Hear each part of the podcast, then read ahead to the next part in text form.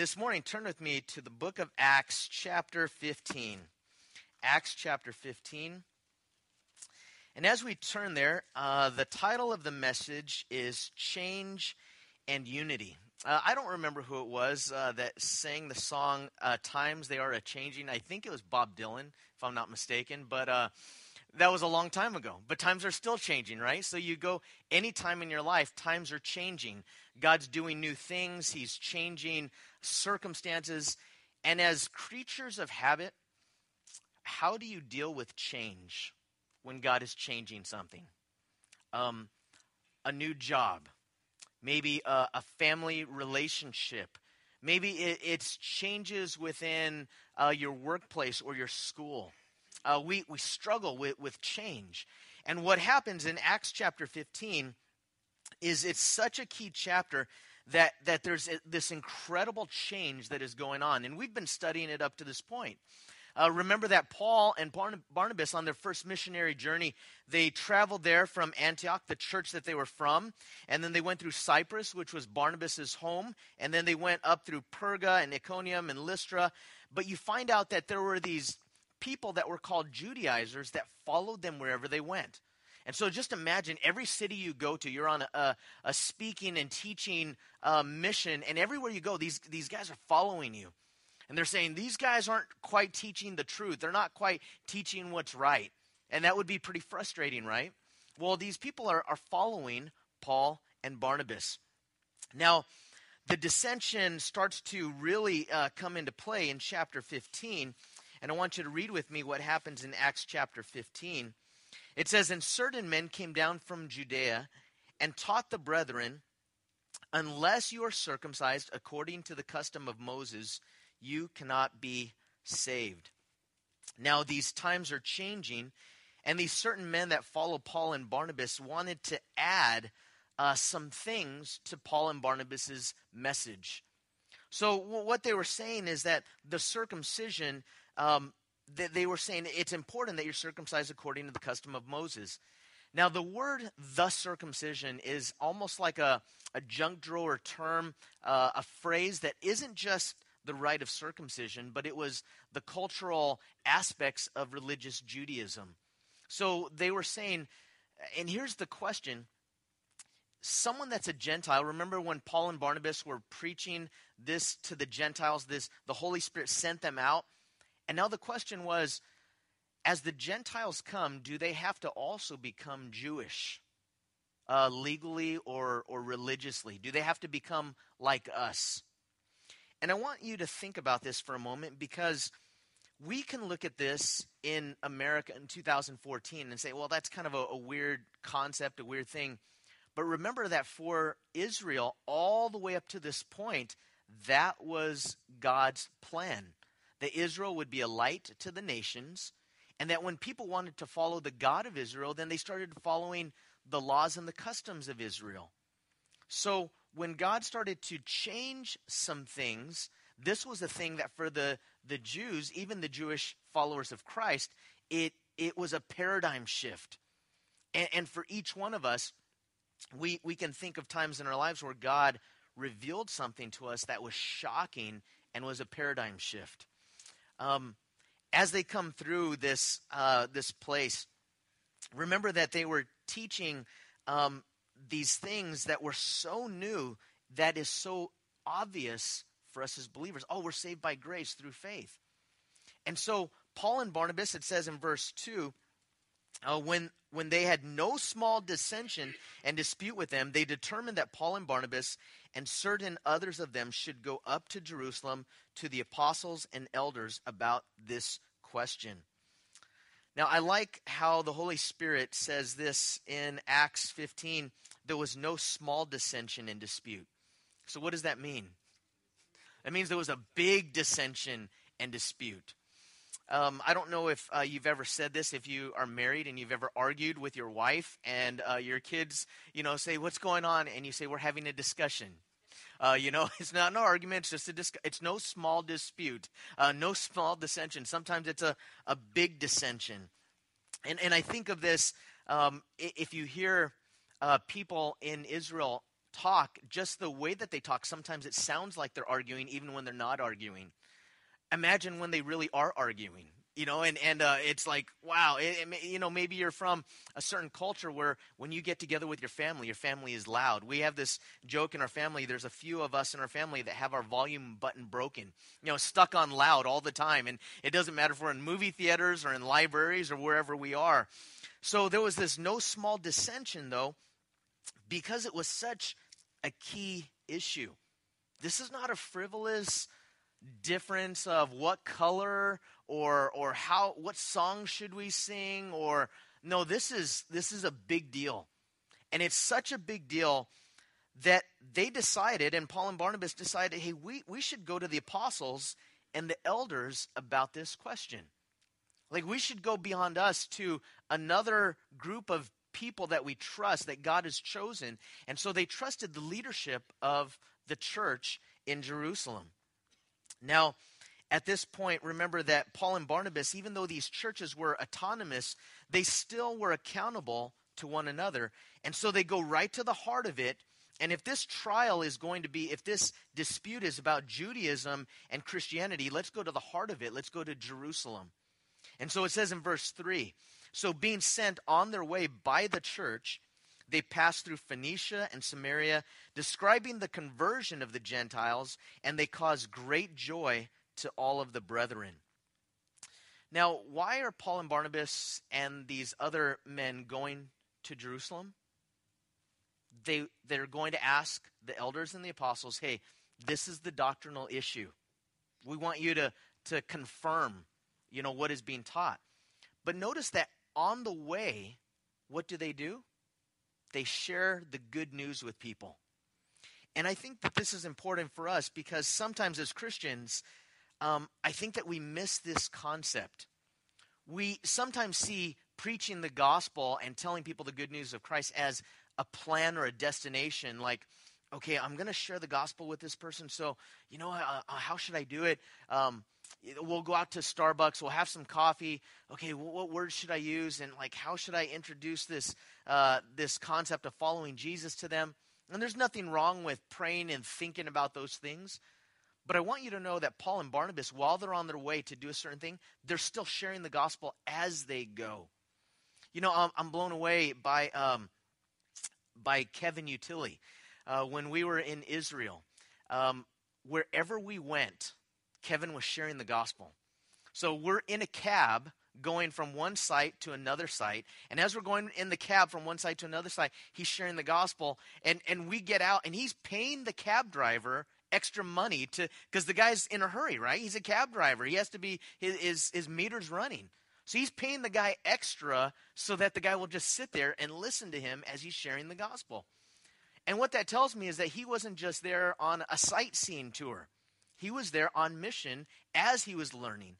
And I think that it's important, no matter what we're doing, that we're always looking for those opportunities to share who God is and what God's doing. And Paul and Barnabas, as they're going through these areas, they're describing the conversion of the Gentiles. And notice it caused great joy among all the brethren. In verse 4, when they had come to Jerusalem, they were received by the church and the apostles and the elders, and they reported all things that God had done with them.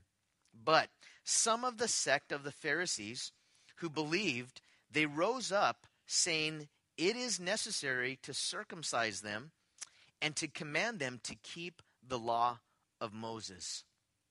Now, this is the turning, this crux of this whole argument right here.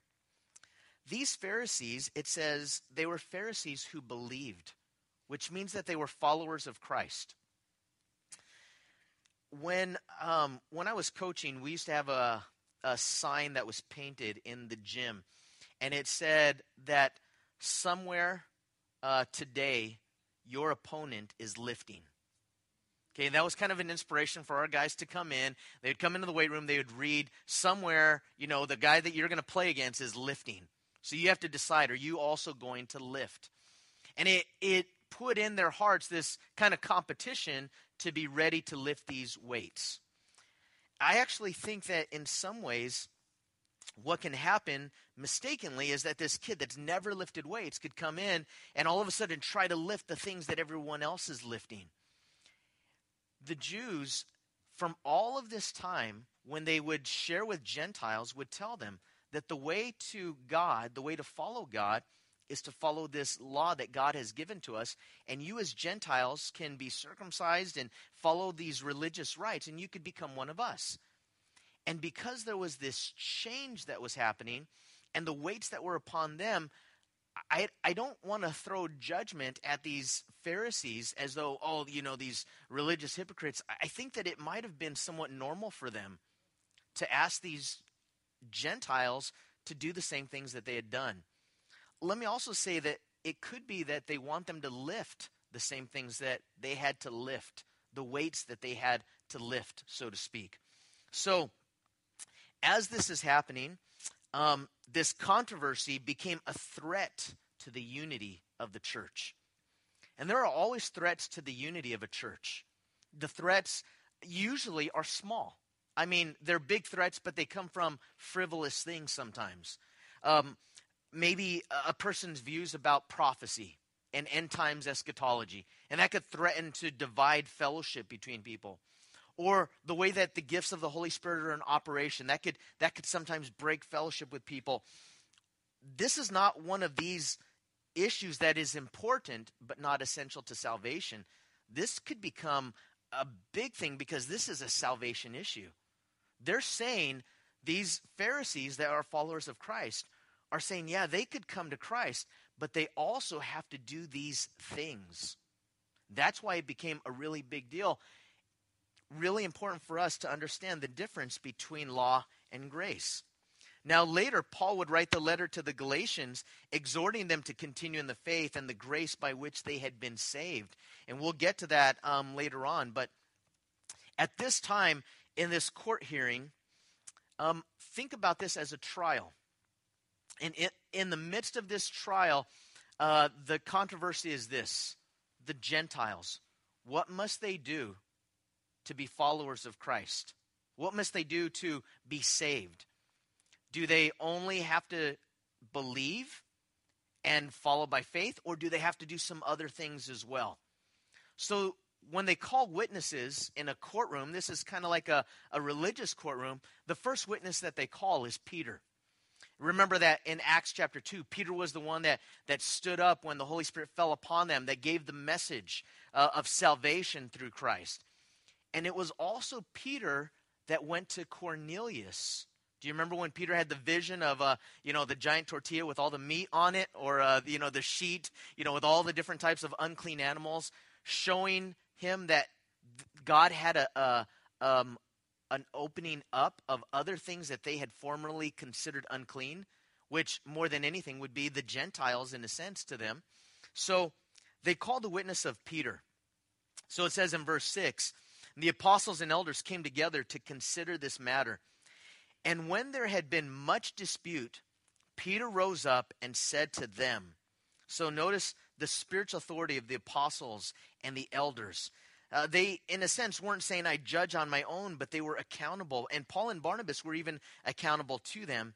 And here's Peter's testimony Men and brethren, you know that a good while ago God chose among us that by my mouth the Gentiles should hear the word of the gospel and believe.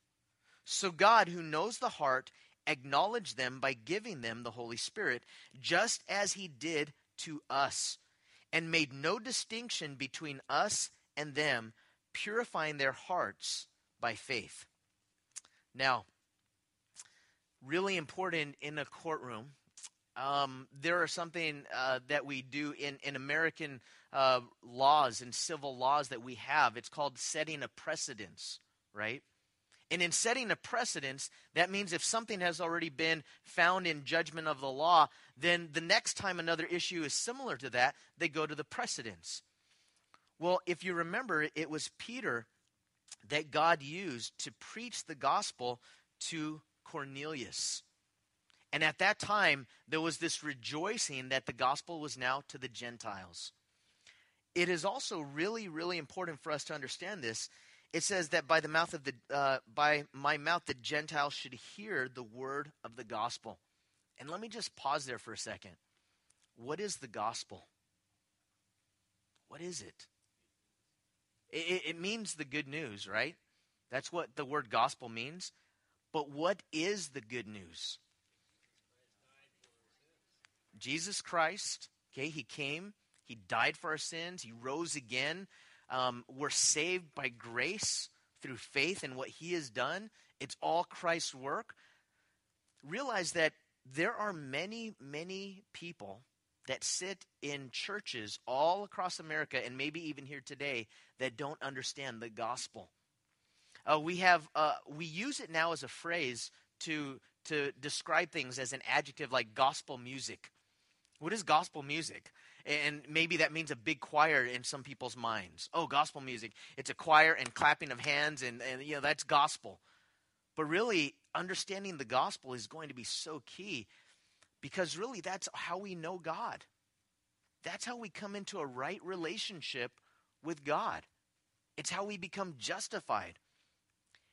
If you are a parent, I encourage you to ask your kids this question at a young age and at an older age. You know, what is the gospel? And, well, first of all, obviously, to understand yourself, right? What is the gospel? But then to make sure that your kids understand what is the gospel because there's a testimony of people that come back to church in adulthood that had been gone and absent during their teens and 20s sometimes and they come back to this place and they said i, I never he- i never heard the gospel to me that is terrifying as a pastor that some people could be a part of a church congregation and go through a time of just seeking out on their own and then coming back to this place and realizing I never heard the gospel. And it could be that maybe they heard it, but their hearts weren't open. But it also could be that there are times in a person's life that they could sit and maybe be at church and not hear the gospel. And heaven forbid that would ever be us. In fact, the gospel is a part of every message in the whole Bible. Jesus is the theme of every book of the Bible. And every time you read through Scripture, you realize that the gospel is just being explained, illustrated, and lived out. It's not just receiving it once as a Christian, but now how do I live in a way that the gospel is something that is the key element, the key essential of my life? So, this witness of Peter was absolutely, absolutely essential.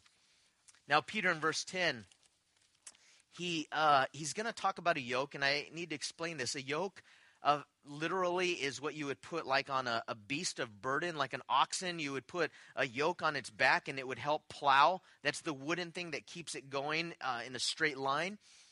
But spiritually speaking, a, a yoke is um, like teachings or things that someone should be under submission to.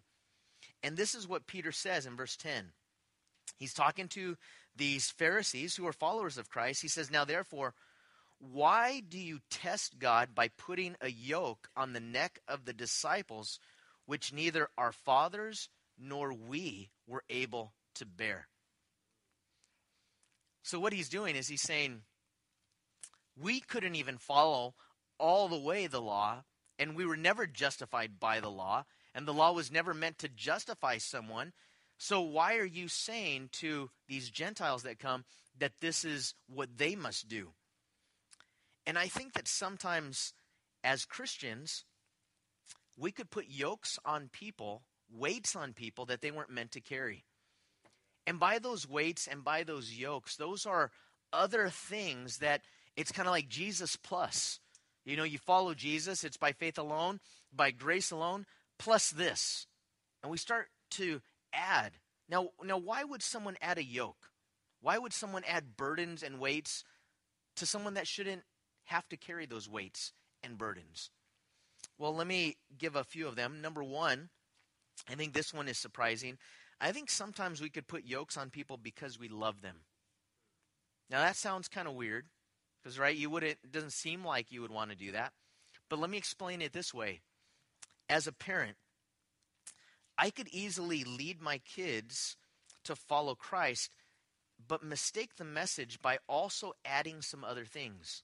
Now, if you were a, a child of the 60s, um, long hair became a big deal.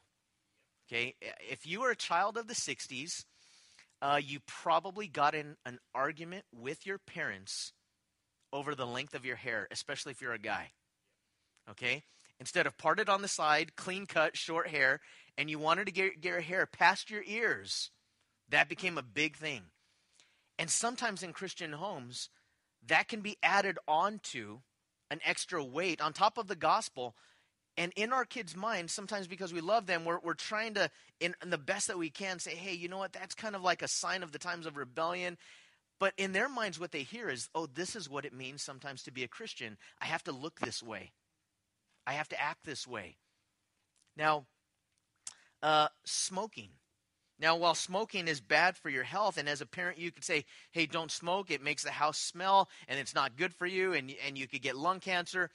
Smoking is not equated to the gospel. Okay? It's not like, hey, stop smoking, and then you could follow Christ. It's like follow Christ, and then Christ will show you that hey, you should probably stop smoking because it's not good for your health. Um, so we we could have these different. I have I have good Christian friends that that smoke, and I never I don't bring it up as a thing of like when I'm around them, like hey, you know what, you how's that issue going on? I just I just love them, you know. I just I just talk. They're my friends, and yet sometimes because we might love people, we could want them to stop, and then we could eh, mistakenly, especially if it's younger people, equate that in their minds to this is what it means to be a good Christian. Let me give you another reason why sometimes we could put yokes on people. It's because we want other people to have to go through the same thing that we went through. like I went through all of this to get saved. You know, I was before Christ came. I was following all these laws. I wasn't eating these certain foods, and and uh, you know, I I I was a a convert or whatever, and, and now you have to go through the same things that I went through. And we could put people through the ringer sometimes, and uh, that's that's not right. Um, sometimes we could put yokes on people because we are traditionalists. This is not the way that it's always been done. And so we have to keep doing things the way that it's always been done. So when I started off by talking about change, there's different personality types. Some of you, you love change. There's some of you here that you love change so much that it kind of wears your friends out because you're just changing all the time, changing your style, changing. Oh, I'm going to do this job. Now I'm going to go to this school. Now I'm going to do this. And you're, you're a change. You love change. And your life is chaotic. And there's others that change. They rearrange the seats in the church. I'm going to leave because that was my seat. This is where I always sit. And, and if someone is sitting in your seat when you get there, you know, you don't tell them, but you're kind of mad at them and you just keep it inside. You know, as a traditionalist, sometimes we want yokes because it just keeps everything in order exactly the same way. And sometimes we could put yokes on people many times because we're just ignorant. And I don't mean that in a derogatory way. I just mean that if someone comes to Christ and when they first come to Christ, they think this is what it means to be a Christian, they're going to tell other people this is what you got to do to become a Christian. And sometimes because of not being taught in the Word or understanding the Word, that they could do this. So in verse 11, Peter says, But we believe that through the grace of the Lord Jesus Christ, we shall be saved in the same manner as they. Now, if you are a, an English uh, teacher or if you're a, a grammar Gestapo, you know, grammar police, and you notice little things about syntax and the way that words are put together, I want you to hear this in verse 11. But we believe that through the grace of the Lord Jesus Christ, we shall be saved. Now, Peter's talking to these Pharisees in the same manner as they. Now, up to this point, what was the language? The language was the Gentiles, they can be saved just like us. They could be saved like we're saved. They could receive the, the grace of God. They could receive the message just like us. And notice this subtle flip that Peter does, and the Holy Spirit inspires, I believe. He says, Now we shall be saved in the same manner as them. Now, it doesn't mean that there is no difference between Jews and Gentiles there is a mistake that sometimes Christians can make called replacement theology, where they could say that the church is the new Israel. There are there's that's not what he's saying. He is saying this. We're all saved by grace. They're different in their heritage, in their culture, in their background. Um, if you were a missionary that came from the United States, let's say that you you traveled to uh, Papua New Guinea or to uh, you know a place in you know a certain country in Africa, and you preach the gospel to them, would you then require them to wear collars and ties? No. I mean, if if the way that they dress, okay, is is uh, they don't have a shirt because it's Africa hot, and uh, they're they're just that's the way that they they live. Okay, and uh, and so you're you're thinking about this as a as a man. The men are out there and they're they're doing these things. And if you come and say now you need to wear a collared shirt, you need to wear a tie, you can you can confuse the message. And and if you go back in history, there's been some mistakes at times that that the Christian world has made, um, trying to Americanize, you know, other other countries or other people that they reach out to. What what Peter is saying is that we shall be saved in the same manner as they. Listen to the yoke that Jesus talked about in Matthew chapter 11. He said, Come to me, all you who labor and are heavy laden, and I will give you rest. Take my yoke upon you and learn from me, for I am gentle and lowly in heart, and you will find rest for your souls. For my yoke is easy and my burden is light. Where do we find rest for our souls? In what Jesus has lifted for us. Jesus, and I'm not saying that we're to be lazy Christians by any stretch of the imagination. But when it comes to salvation and how God accepts us and justifies us, it's not through me doing more.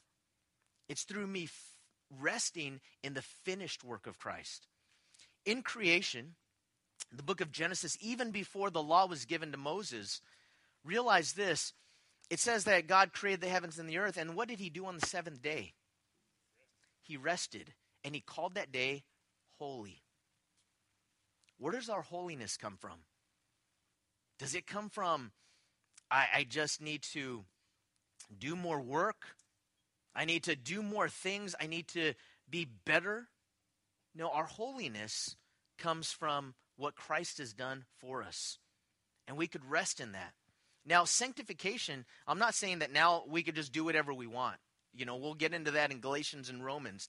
But really, it's so important to know that Jesus invites us to come, those who labor and are heavy laden. And let me ask you this morning are you laboring to make God love you more? Are, are you laboring today to get to a place? Are you weary because you feel like you're not good enough so you can't really get intimate with the Lord? Until you get this thing settled, until you've gone a couple of days or a couple of weeks without this sin habit. See, Jesus says, just come and let me take that yoke off. Let me give you my yoke. It's easy. My burden is light. We're saved in the same manner as them. So even Abraham and Moses and the prophets, they were all saved by grace in faith, looking forward to the, the Christ that would come. The blood, the sacrifice of bulls and goats in the Old Testament law, those things were only meant to be this covering that points them towards the need for salvation, the need for the Savior. And so when you read in Hebrews chapter 11, this hall of faith, they're saved by faith the same way that we are saved by faith. Now, the next witnesses. I'd like to call to the stand in verse 12 uh, Paul and Barnabas says, Then all the multitude kept silent and they listened to Barnabas and Paul, declaring how many miracles and wonders God had worked through them among the Gentiles. And notice that in this case it says Barnabas and Paul. Barnabas was the one that was known more by the church in Jerusalem and by the people there. They probably still didn't trust Paul a whole lot. Uh, Barnabas, in this case, his name comes before Paul. But what did they testify? How many miracles and wonders God had worked through them among the Gentiles. The way that God reached out to the Gentiles, the miracles that God did in the Gentiles, the way that the Gentiles' lives were saved. And so, as they share these things, this report of that first, first missionary journey that they went on, now the next witness is James. Now, Paul and Barnabas, it says that they, they shared all of these things, and this must have been a long, long testimony. We have it in, in verse 12, kind of encapsulated. But the next witness that comes is James. Now, this James uh, was not James, the brother of, of John, uh, the apostle. This is James, the half brother of Jesus. Okay, he becomes a leader in the church in Jerusalem um, after the resurrection. So it says in verse 13 And after they had become silent, James answered, saying, Men and brethren, listen to me. Simon, which is Peter, has declared how God at first visited the Gentiles to take out of them a people for his name. And with this, the words of the prophets agree, just as it is written. Now, notice how important this is when Peter testifies, Paul and Barnabas, James. It's not just their personal opinion, they go to the, the Word of God. Okay, they go to the Bible. They don't just say, This is what I think and feel. So notice it says in verse 15, uh, and, and with this, the words of the prophets agree, just as it is written, After this I will return and will rebuild the tabernacle of David, which has fallen down. I will rebuild its ruins, I will set it up, so that the rest of mankind may seek the Lord. Even all the Gentiles who are called by my name, says the Lord, who does all these things. Now, James is testifying from Amos chapter 9, verses 11 and 12 that the Jews eventually will come back to Jesus and he will set up the kingdom again, but the kingdom of God is open for the Gentiles. So, in other words, he's saying, hey guys, this doesn't go against Scripture, it fulfills it. So, what you're seeing right now doesn't go against Scripture, it fulfills it. So, the Gentiles. Now, this is really important that we always check our new experiences against the Word of God. For the Word of God confirms my experience, not the other way around. Okay, the Word of God confirms my experience, not the other way around. It's not like my experience, like I, I feel. In fact, if you just base your relationship with God on feelings, you are in a world of hurt. Because if you base your relationship with God just based on feelings, there's some days where you feel like God is far. There's some days where you struggle with doubt. There's some days where you just you don't feel like loving God or loving anyone else. We need to base our relationship with God on something that is stronger than just how I'm feeling on a day to day, moment to moment basis. It has to be on truth of God's word that we could stand upon, that can stand the test of time. Notice it says in verse 18, this was known to God from uh, known to God from eternity are all his works. This is not preterist theology as though God is forming his opinion as he goes, trying to figure out what he's going to do next. Um, this is God who is outside of time and space, who from the beginning knows what he's going to do at the end. So this is all a part of God's plan. And I hope that this morning that brings rest to your soul. There is nothing that you or I will go through that is a surprise to God. We go through just, I mean, incredible, difficult turns in life. We, we go through things that happen to us. We weren't expecting that. I wasn't expecting this person to treat me this way. I wasn't expecting to lose that job. I wasn't expecting my health to, to be what it is. And when we go through turns, sometimes we could come to God with those big questions of life, sometimes kind of freaked out as though we are informing Him for the first time. And God is like biting His nails up at Him, going, oh, What should I do? Like, I had a plan for you and you messed it up. Now, now what do I do? Like nothing surprises God. And I hope that that brings rest. I hope, I hope when you sleep, as it says in Proverbs, that your sleep will be sweet. That you're not filled with anxiety about tomorrow and what's going to happen because God already knows. And, and yes, we, we take those steps of faith and we don't know, but God knows. So just put your faith and trust in God and rest in what He already knows. And in the same way, He already knew that these Gentiles would come because He predicted it. Verse 19 now, James says, Therefore I judge that we should not trouble those from among the Gentiles who are turning to God. You guys don't trouble them, he's saying. Verse 20, but that we write to them to abstain from things polluted by idols, from sexual immorality, from th- things strangled, and from blood. For Moses has had throughout many generations those who preach him in every city, being read in the synagogues every Sabbath. So James is going to write his his rendering. Okay, what he he sees when Barnabas and Paul come to him uh, along with these Judaizers. Now, what he's doing is he's really just quoting from uh, Leviticus. You know, in chapter 17, this is how sojourners, this is how uh, those that were Gentiles, when they would come to a, a place um, and want to become a, a part of the fellowship with the Jews, these were the things that were required of them. Now, this is really important. It was, it was great. I had some time this last week uh, talking with Keith, who teaches uh, the Hebrew Roots uh, Bible study. And we were talking about this, about these sojourners, and about some of these things. And, um, you know, it, it's, it's kind of like he likened it to church membership. Um, for me, growing up in the Catholic Church, there were sacraments.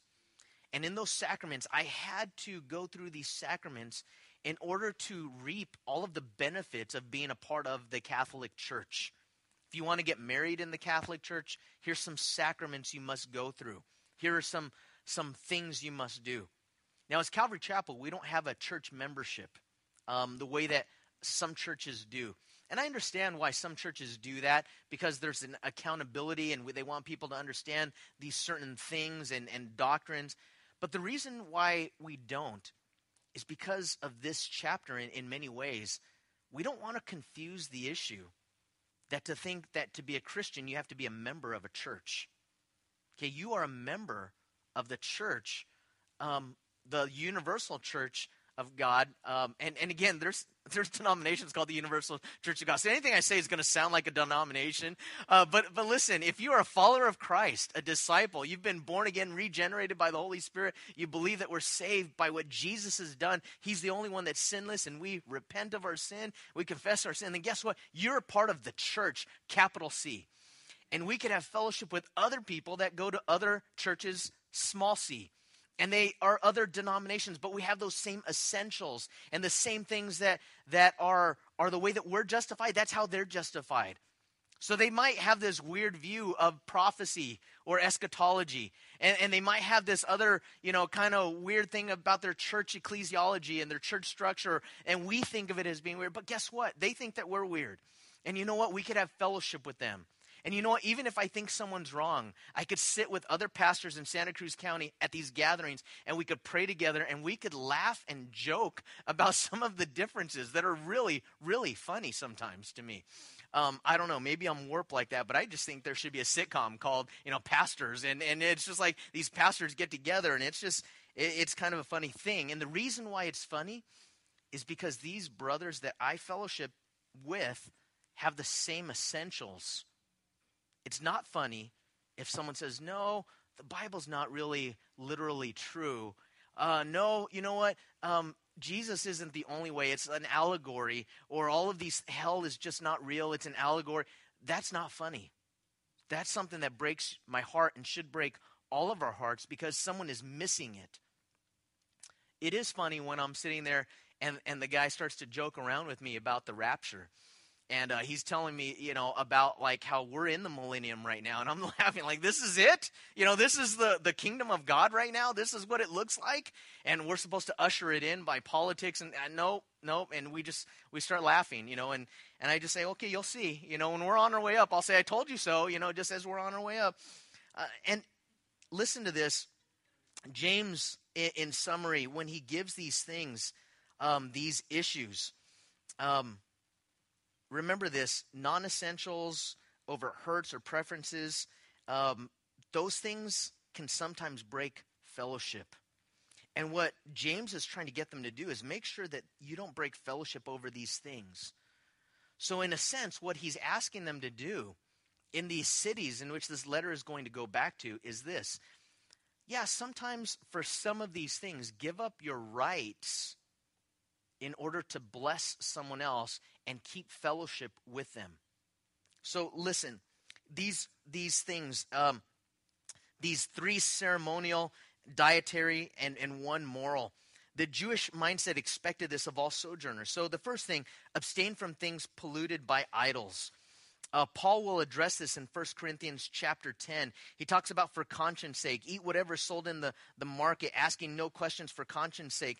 But if someone is made to stumble, or if, if for someone else's conscience it's difficult for them, then don't do it. You know, don't eat meat. So if you are at your home and uh, you at dinner want to have a glass of wine, and here is a brother or sister that comes in and and you having that glass of wine for you is not sinful because in your conscience you're cleared and you feel like hey god's given me this clear conscience. But another brother doesn't feel the same way. Okay a sister in christ doesn't feel the same way. Now you could either say well this is my right i'm going to do this or out of love you could say well i don't want to cause them to stumble so i'm not going to partake. And you know what? When the gentiles you know when when uh, they are asked to do these things. Um, again, this is more for fellowship um, than anything else, except for, you know, there is a moral issue that's there. Abstain from sexual immorality. You know, I have a friend that um, was a youth pastor and didn't know that God forbid uh, forbade sex before marriage. That God says, no, this is only between a, a husband and a wife. And when he learned that, he was devastated. He was just devastated because, you know, here he is as a youth pastor. So as we started talking about it, let me let me tell you one of the things that really helped him, and this will help in this issue as well, understanding the why. Yes, our kids should obey us when they're really young, and, and sometimes they won't understand why. But when someone starts to come to that place of understanding, it's good that they understand the why. And I shared with them about how the greatest love is is agape love. You know, Jesus said, Greater love has no man than this, than to lay down his life for his friend. So is your girlfriend your friend? Yeah, absolutely. So what the greatest love is, agape means denial, sacrifice for on behalf of another person. Are you willing to sacrifice to show her that that's how much you love her? And to give her that security so that in marriage you've shown her that you've already been able to abstain before you're married. So then you could show her that when you're married, she could trust you when you're out of town or when there's someone else at the office. Do you want her to show her that kind of love? Absolutely. So that's that's why. And see when James offers these things, it's not a thing of you, you should do these things in order to be Christians or followers of Christ or to get to heaven. He's saying really uh, love trumps all of these other things. Now, in verse 22, it says this Then it pleased the apostles and elders with the whole church to send chosen men of their own company to Antioch with Paul and Barnabas, namely Judas, not Judas Iscariot, this is a different Judas, we don't know a whole lot about him, uh, named uh, Barsabbas, and Silas, leading men among the brethren. So the church at Jerusalem not only sent Paul and Barnabas back in one accord with a letter, but they also sent two other guys from Jerusalem with them to say, "Hey, we're all we're all together on this. We all agree on this." And so these two representatives go with them. And then in verse 23, they wrote this letter by them. The apostles, so notice the unity. We're all agreed. The elders and the brethren, to the brethren who are of the Gentiles so those that are not Jewish in Antioch, Syria, and uh, Cilicia, these are these places where there was such controversy. He says, Greetings.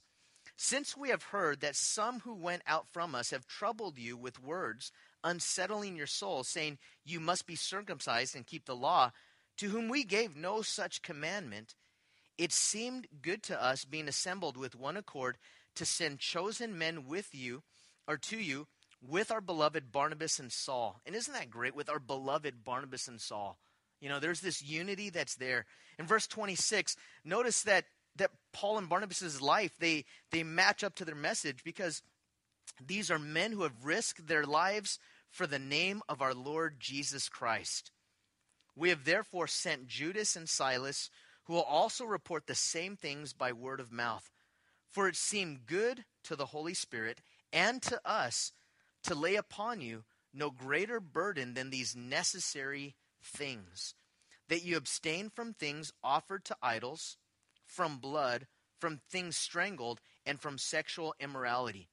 If you keep yourselves from these things, you will do well. Farewell. So here's the letter. Now imagine um, as we as we close, you are in Antioch. You're waiting. You know that Paul and Barnabas has, have just left with these other guys that are in disagreement. They left fighting, right? These guys, when they left, they left arguing. We're going to go to Jerusalem and we're going to we're going to work this out and we're going to see, you know, who's right or who's wrong. When they come back, how do they come back? They come back united. I love this.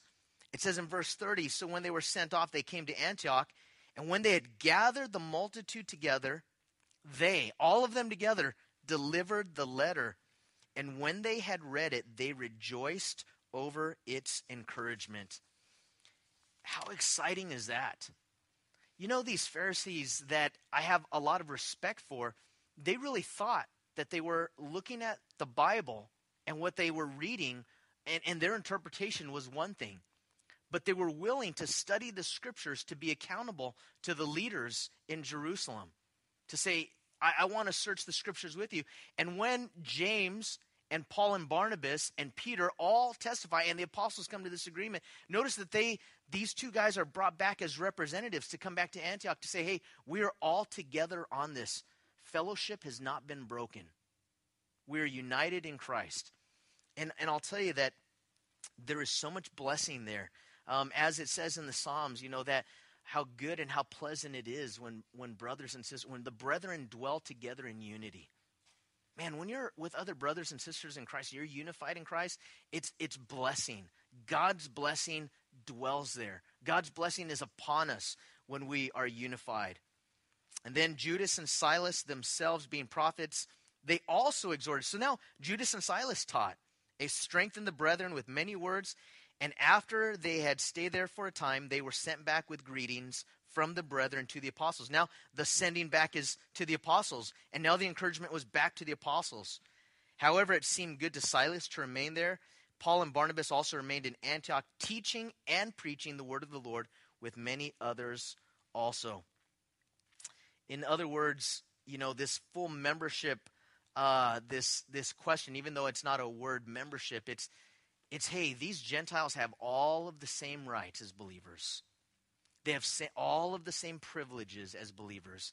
They have all of the same access to God as believers. And so, how can we apply this? We are saved, regenerated, and born again by grace alone, through faith in Christ alone. This morning, if you have any other way that you're trying to be justified by God by being better or doing more work, this morning rest in what Christ has done.